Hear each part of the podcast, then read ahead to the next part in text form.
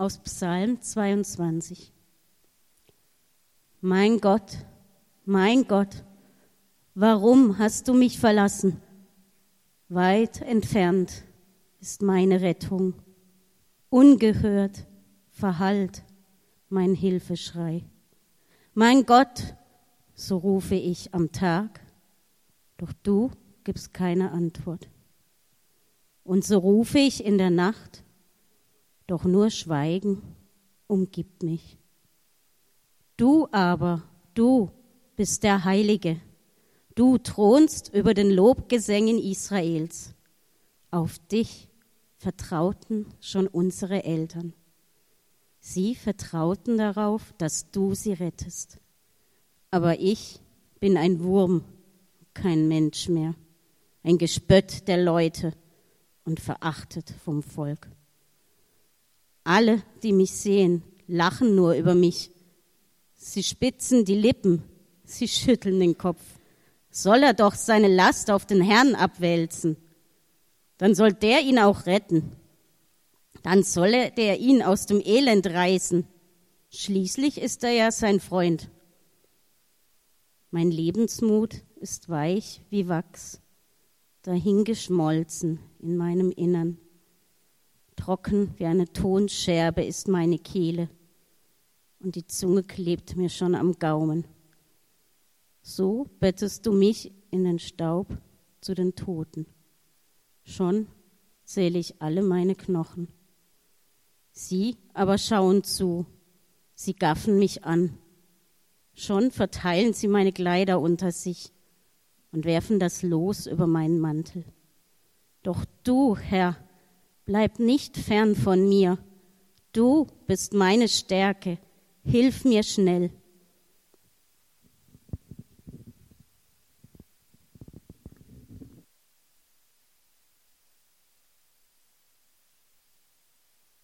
Ja, der Psalm 22 ähm, kommt nicht von ungefähr mit einer großen Bedeutung auf uns zu.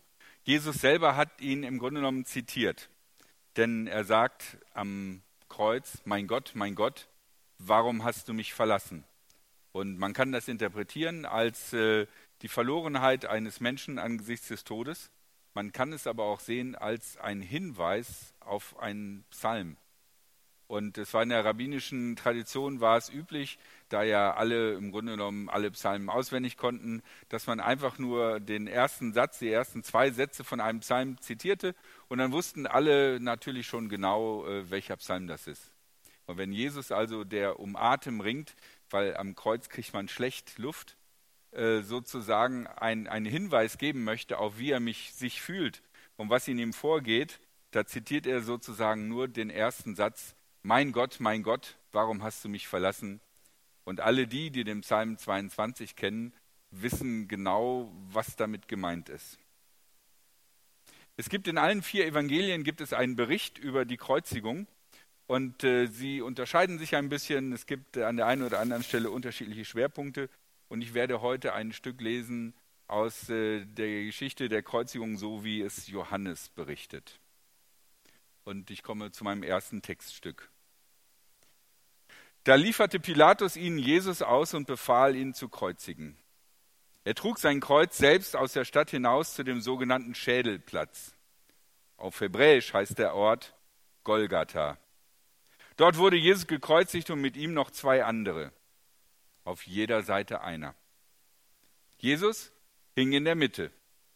Pilatus ließ ein Schild am Kreuz anbringen. Darauf stand Jesus der Nazoräer, der König der Juden. Viele Juden lasen das Schild. Denn der Ort, wo Jesus gekreuzigt wurde, lag nahe bei der Stadt. Die Aufschrift war in hebräischer, lateinischer und griechischer Sprache abgefasst. Die führenden Priester des jüdischen Volkes beschwerten sich bei Pilatus, schreibt nicht der König der Juden, sondern dieser Mann hat behauptet, ich bin der König der Juden. Pilatus aber erwiderte, was ich geschrieben habe, das habe ich geschrieben. Und da komme ich zu meinem ersten Gedanken, nämlich dieser Titel Der König der Juden. Pilatus schreibt das in Hebräisch, Lateinisch und Griechisch. Das sind die Sprachen, die damals zur Wahl standen in Palästina, die irgendjemand sprechen musste. Hebräisch, weil das die Sprache aller Juden war. Lateinisch, das war die römische Besatzungsmacht, das war sozusagen die offizielle Sprache. Und dann gibt es so viele Leute östlich des Mittelmeers, die die unterschiedlichsten Sprachen sprechen. Und die Sprache, die alle verstehen und mit der alle irgendwie sich einigermaßen verständigen können, ist Griechisch. Wenn Pilatus also auf dieses Kreuz draufnageln lässt in Hebräisch, Lateinisch und Griechisch, dann macht er damit deutlich, ich will, dass wirklich auch noch der letzte Depp versteht, was hier passiert. Niemand soll an diesem Kreuz vorbeigehen und nicht wissen, worum es geht. Und worum geht's? Ich, Pilatus, habe euren König gekreuzigt. Warum ist Pilatus das so wichtig, dass das da steht? Ich, dass es deutlich wird, ich habe den König der Juden gekreuzigt. Ganz einfach, weil Pilatus beleidigt und sauer ist. Er hat einen Machtkampf verloren. Die Juden haben ihn dazu gebracht und gezwungen, die Pharisäer und Hohenpriester, einen Mann zu töten, den Pilatus nicht töten wollte und auf alle Fälle nicht vor dem Passafest töten will, mit dem Risiko eines Aufstandes. Aber sie haben ihn an seiner empfindlichen Stelle gepackt, nämlich daran, dass er nicht so eine gute Beziehung zum Kaiser hatte und haben gesagt, wenn du das nicht machst, werden wir dem Kaiser melden, du unterstützt Rebellen. Und da konnte Pilatus nicht mehr anders, als er musste ihn kreuzigen. Das heißt, Jesus ist, wenn man das mal so sieht, eigentlich das Opfer eines Machtspielchens geworden. Eines Machtspielchens zwischen einem hohen Priester und seinen Schriftgelehrten, und einem römischen Politiker, der um seine Karriere bangt. Und in diesem Geschacher verlieren halt hin und wieder mal Menschen das Leben. Was wir davon lernen können ist, Politik hat eine große Macht. Und Politik hat auch Macht über diejenigen, die sich gar nicht so für Politik interessieren. Aber irgendwie kann man immer zwischen die Mühlen geraten und kann auf einmal schlechte Karten haben. Darum ist es für uns als Christen wichtig, dass wir wahrnehmen, was politisch in unserem Land läuft. Wir sind in einem ganz besonderen politischen System. Wir sind in einem politischen System, wo wir sogar aufgerufen sind, mitzuarbeiten, mitzuhandeln und mitzuwählen. So ein normaler jüdischer Bürger, der konnte nichts für die Politik des Kaisers, er hatte in keiner Art und Weise Möglichkeiten, auf die Politik des Kaisers Einfluss zu nehmen. Der konnte zu Recht sagen, was die da oben machen. Aber wir können es eigentlich nicht. Wir tun es uns ganz oft. Und es ist auch nicht so einfach. Aber es ist anders. Jesus ist ein Opfer der Machtspielchen geworden. Und wir sollten daraus lernen, wir haben Verantwortung für unsere Stadt, für unser Bundesland, für unser Land und für Europa. Das ist allerdings ein Gedanke, der für die Anhänger Jesu schwierig zu verdauen war. Dass das, was am Kreuz geschehen ist, einfach nur dumm gelaufen ist, weil irgendwelche Politiker sich nicht einig geworden sind. Und dass Jesus, der Sohn Gottes, das Opfer eines Ränkespiels geworden ist. Das passt gar nicht in das Denken der Jünger, denn wo ist da die Allmacht Gottes? Darum suchen die ersten Christen, die Anhänger Jesu, nach Hinweisen, was es noch für eine Bedeutung in dem Kreuz geben kann dass es noch etwas gibt, was größer ist und was viel mehr auf Gott hinweist, als einfach nur, dass Pilatus und der hohe Priester sich letzten Endes irgendwie einig geworden sind, einen abzuservieren. Und darum suchen sie im Alten Testament nach Hinweisen, die ihnen verständlich machen können, was passiert ist. Und tatsächlich, sie finden die eine oder andere Bibelstelle, die ihnen die Situation ein bisschen erklären kann. Ich lese ein Stück weiter. Nachdem die Soldaten Jesus ans Kreuz genagelt hatten, teilten sie seine Kleider unter sich auf. Sie waren zu viert und jeder erhielt einen Teil. Dazu kam noch das Untergewand. Das war in einem Stück gewebt und hatte keine Naht. Die Soldaten sagten zueinander, das zerschneiden wir nicht, wir lassen das Los entscheiden, wem es gehören soll. So ging in Erfüllung, was in der schreiligen Schrift steht. Sie verteilten meine Kleider unter sich und werfen das Los über mein Gewand. Genau das taten die Soldaten. Hier finden wir jetzt einen ersten deutlichen Hinweis auf Psalm 22, in dem es heißt, schon verteilen sie meine Kleider unter sich und werfen das Los über meinen Mantel. Ihr seht also, dass das Zitat, das Jesus benutzt, Psalm 22, sehr genau seine Situation beschreibt. Es ist nicht einfach, so eine Kreuzigung zu machen, weil ähm, normalerweise zieht sich so eine Kreuzigung. Weil du stirbst nicht davon, dass du Nägel in den Handwurzeln hast.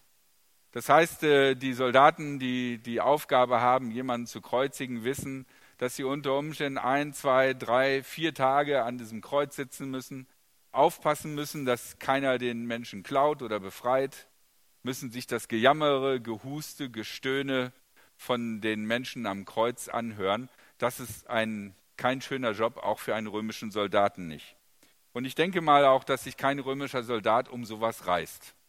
Nicht, dass sie zu zimperlich gewesen wären, sondern es ist einfach kein schöner Job. Und deswegen, um sozusagen ein bisschen extra Belohnung und Motivation zu geben, gehören die letzten Besitztümer, die so ein zum Tode verurteilte hatte, den Soldaten. Naja, und weil es langweilig ist, äh, spielt man halt irgendein Würfelbecherspiel darum. Das ist die Situation, die wir uns vorstellen. Über dir hängt einer, der jämmerlich verreckt, und du machst ein Glücksspiel um seine Klamotten. Ja, wenn du dich daran gewöhnt hast, Krieg nimmt einem viel Mitleid. Und wenn wir in die Kriege dieser Welt gucken, ist es in jedem Krieg so, dass Soldaten und Kämpfer und Kämpferinnen Dinge getan haben, die man sich als normaler Mensch gar nicht vorstellen kann. Krieg ist nicht edel, nicht heroisch, sondern Krieg verroht.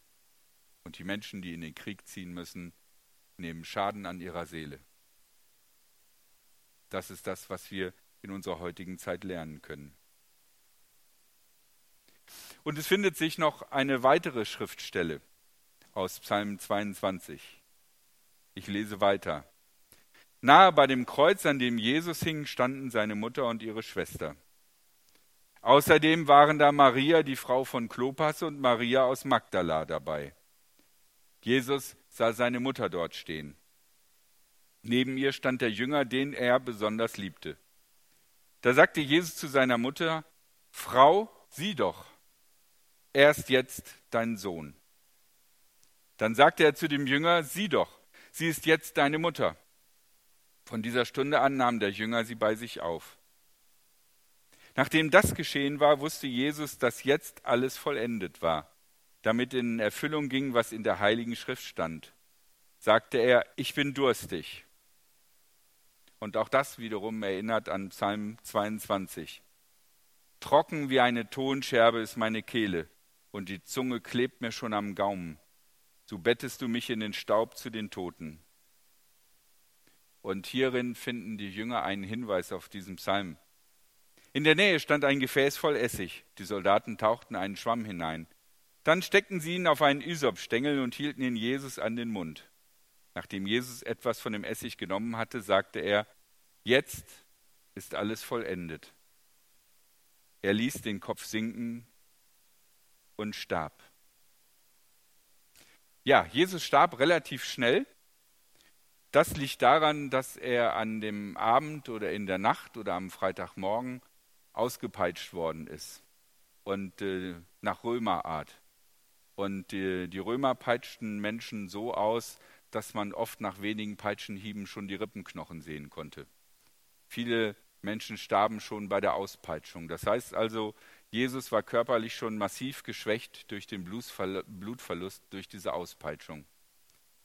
Von daher passt es also zu dem Setting, was wir gehört haben, dass Jesus im Gegensatz zu den beiden anderen Männern, die am Kreuz hingen, so schnell starb, weil er aufgrund des Blutverlustes geschwächt war.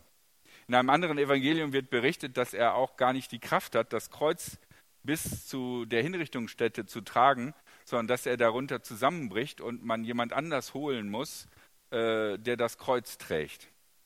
Das passierte den Römern öfter, aber das war kein Problem, weil die Soldaten berechtigt waren, jeden x-beliebigen Bürger, der gerade ihnen in den Weg kam, äh, den zu zwingen, das Kreuz für den äh, Verurteilten zu schleppen.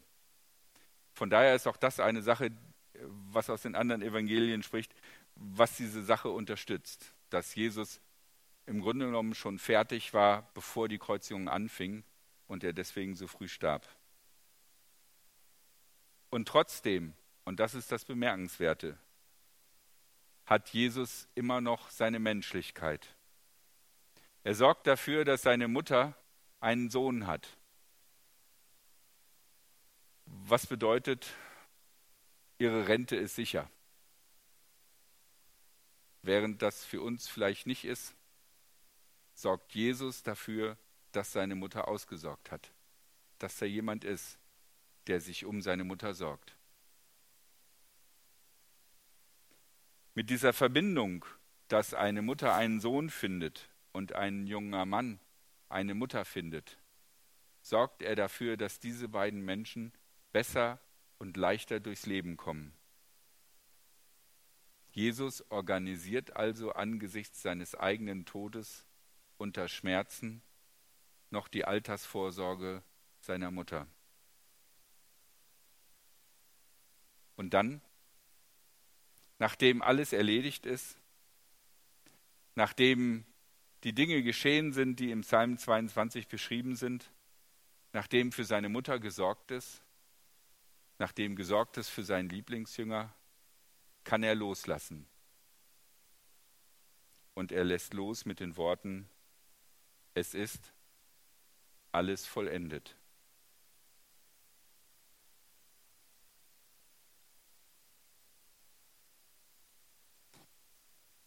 Lasst uns nun das Lied singen, für mich an dein Kreuz.